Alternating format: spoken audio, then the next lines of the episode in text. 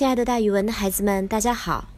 我呢，就是那个爱讲故事、爱到了自己都姓蒋的蒋楠老师。今天要给大家讲的成语故事叫做“公而忘私”。这个成语说的是为了公事而不考虑私事，为了集体的利益而不考虑个人的得失，是一种非常大度也很大方的做法。话说，在春秋时代。国君晋平公想要找一位贤能的人担任南阳县的县令，他自己想来想去也不知道谁最合适，于是就找来了大夫齐黄羊，想让齐黄羊帮他推荐一个合适的人选。没想到齐黄羊不计前嫌，推举了自己的仇人谢狐。又有一次，晋平公想找一位骁勇善战的人担任军中的统帅。齐黄羊又知道了这个消息，于是大力推荐自己的儿子齐武，一点都不担心别人的闲言闲语。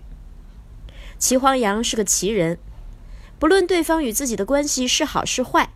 仇人也好，儿子也好，只要是适合的人选，有能力，他都会大方的向国君推荐，而他推荐的人也都非常的称职，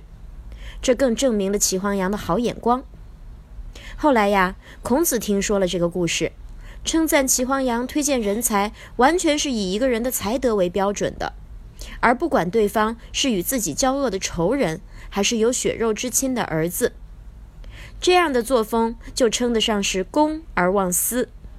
那和公而忘私差不多意思的成语呢，还有大公无私，说的都是为了公事而不考虑私事，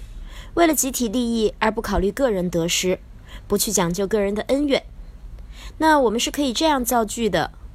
黄村长是一个好官儿，他公而忘私，为人民服务，大家都非常喜欢他。